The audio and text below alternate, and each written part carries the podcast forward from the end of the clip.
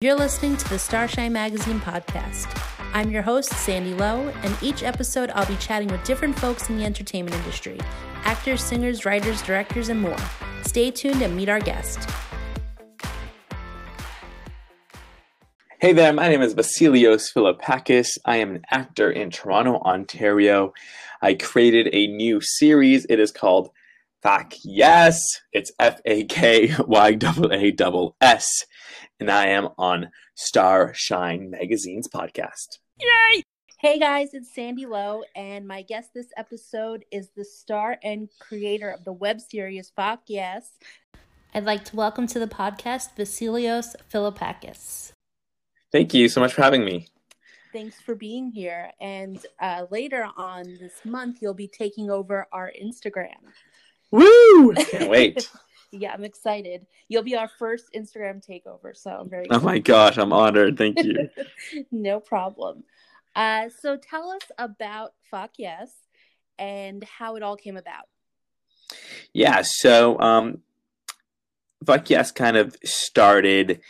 I I was like traveling back and forth from my family's place, um, which is about four hours away from Toronto, and I'd always run into these situations with my grandpa, um, who was still really stuck in like his old traditional views um, about being gay. And, you know, I, I was able to laugh things off, but I would leave those situations just like shaking my head, kind of laughing, but being like, man, this stuff is so funny. And I guess what he's saying isn't funny, but it's the way that I reacted to them. Mm-hmm. Um, I, I don't like hide it or shudder at it. I kind of like make a joke about it. Um, and I was like, oh, this stuff would be so funny. And then I kind of had the idea, and it was actually my acting coach in a session. Her name is Suzanne Bastian. That kind of like prompted me to. She's like, you know what? Next week when you come to our one-on-one, I want you to have just point form of what the show would look like. So that was kind of the start of it. Um, and the show is loosely based on my life. It's the story of a character named Nico, who's um, a millennial living in Toronto, and he's gay and he's expressing himself, you know, freely in the city, um, and is forced back home to take care of his homophobic grandfather. Yes, who makes you wear rubber gloves? yeah. yes. Uh, so I wanted to talk about.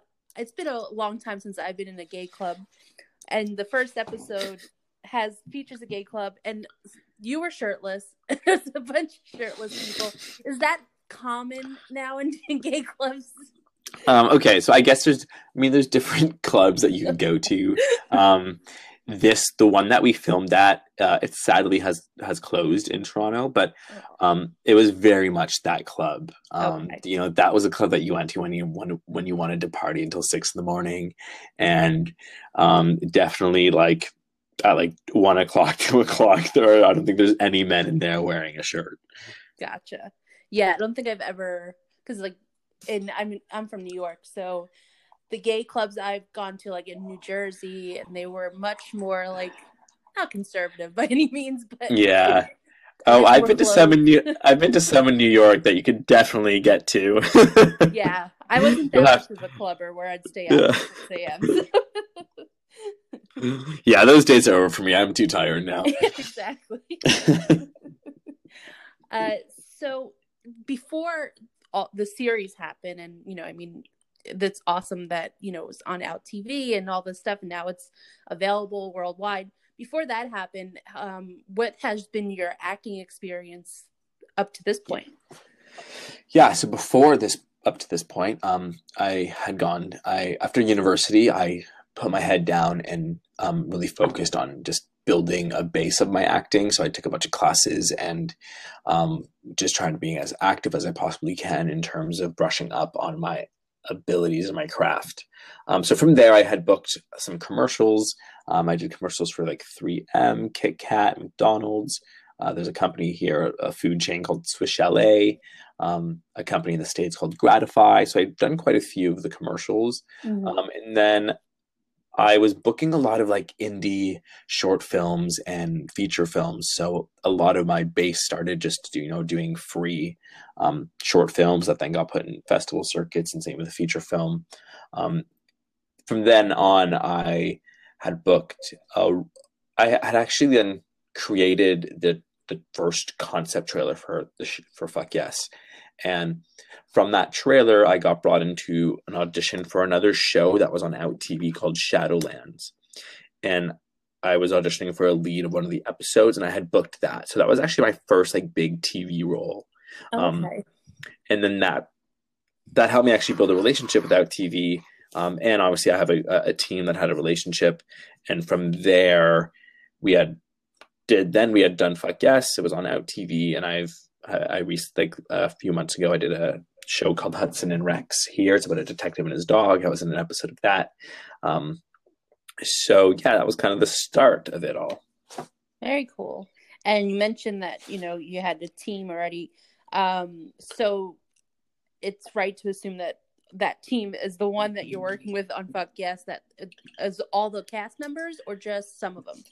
Yeah, so I would say when I when I, I guess when I refer to the team, there's the core. We call ourselves the core four. We could have our own TV show. Um, the core four, and it's so it's myself. It's the writer of the series. His name's Mhm. Anthony Phil and Jerry. Um, we also grew up together. We weren't the closest in high school, but we did go to the same high school. Uh, so he's the writer. Matthew McLaughlin at Bulldog Productions is the producer and director. And then Leanne Smith, she plays Tori. She was a co producer, um, also uh, my best friend in real life. So the four of us kind of really produced um, the show and and used our connections to kind of make the deal with Out TV happen. Awesome. Yeah, because I, I noticed the chemistry of the whole cast. It just feels so natural.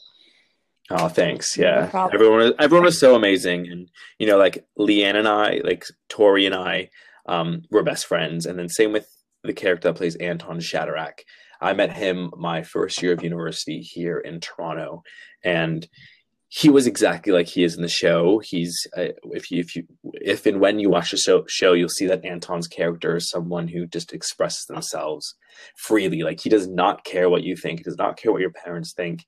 He is just himself, and he has no walls put up. And you know, when I first moved to Toronto, I was newly gay, and I just admired that so so much about him. So yeah, the, rela- the relationships that you're seeing on screen, um, especially with those two, are just like real because I've known them for so so long.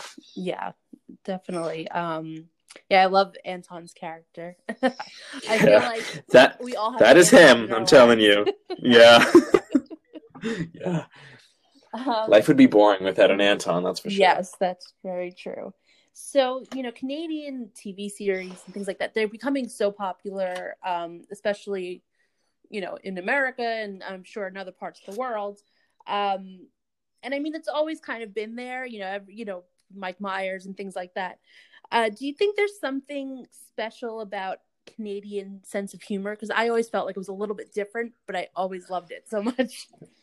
Um, yeah, I guess I haven't. I guess I haven't really. No, I've only like really started recently watching more TV. So I like. I've just been so busy. I guess this quarantine has allowed me to sit down and watch stuff. But I'm like, wh- how do you see Canadian comedy? You know, I'm not really sure what I just remember growing up and they would like uh was it Kids in the Hall? Was that Canadian? Mm, uh, I'm the wrong person to I ask. know, I'm sorry, I'm dating myself It's okay. knowing. But it just it was kind of like a certain quirky, um, you know, very character driven sense of humor where it's like that these characters were so in depth where they had all these little, you know, just nuances that you don't really, I guess, explore in a lot of other com- comedic genres, I guess you could call it. Yeah, I, I guess I've never really thought about it, but I mean, that's definitely our show for sure. yeah. Um, you know, there's it's yes, the situations can be a little campy sometimes for the fun of it, but um, all the characters are very deeply rooted in who they are. So I think you know, just having those opposing sides, and that's a lot where the comedy comes from. Yeah, definitely. Um, and what do you hope members of the LGBT community will get from this series? Yeah, I hope that you know, I I'm so proud of my family and how far they've come. And this story is really about their journey, and I, I I believe it's rooted in that that heart and that love. But you know, if I was a younger LGBT person and I saw this show when I was a kid, when you are a young kid and you have this internal struggle that is so real for you about coming to terms with being gay that is so hidden and no one knows about because you're the only one dealing with it. I hope that like this show shows kids that like families can change and the idea that you have for your family of not accepting you can evolve and that things take time, but there is light at that end of that tunnel. Yeah, it's a very good message. Um, now, I'm sure there's going to be a season two. At least I hope there will be. Yeah. Um, yeah, we like, I guess what you're seeing in the web series is kind of our first taste of the show, which is what we've always said. We, the team, and I had an amazing series planned where it can go in so many directions. But our, our real dream and our hope is that we'll actually be able to restart the story. So kind of build on the web series. Um, there'll be new characters, there'll be a new format. There's a little bit of flashback type stuff in the web series that I pulled from my own life mm-hmm. um, of, of photos and little videos I had when I was a kid. But a big concept of our, our new planned, uh, let's say, reboot of the show has these super detailed flashbacks of Nico as a kid and you know kind of how I just shed some light on the struggles that you faced growing up. These flashbacks will will bring that element into the show to really show that that other struggle that people don't always see on screen and that I think families and siblings and people that aren't part of the community don't don't see that much representation of, of the struggles that LGBT people face when they're alone and, and young and know that they're different but have no one to talk to. So we have like a full we want to restart season one and really beef it up and give it depth and give it this love and just really add to what we've already built. Gotcha. So now we're really going to expand it. Um, yeah. Will it be shown just on Out TV or will we get it on maybe uh, some other kind of way that we could all see it. yeah, we uh, yeah we we are really hoping to um have it on a broader platform. Mm-hmm. We we were about to start pitching actually, but the um quarantine. whole qu- quarantine and the COVID stuff put a little bit of a pause on that, which is totally okay. It's given us some time to relook at stuff and work on other stuff. So, um, yeah, the the plan is to you know have it on a service that's available worldwide and really just get the show out there to everyone. That's great. And thanks so much for being on the podcast. Oh, thank you so much for having me. All right, guys, that's it for this episode. You can watch Vasilios Filippakis on FalPS on YouTube. Make sure you tune in to our Instagram on May 20th for Vasilios' takeover. And I will be going live with him as well, so follow us at Starshine Mag.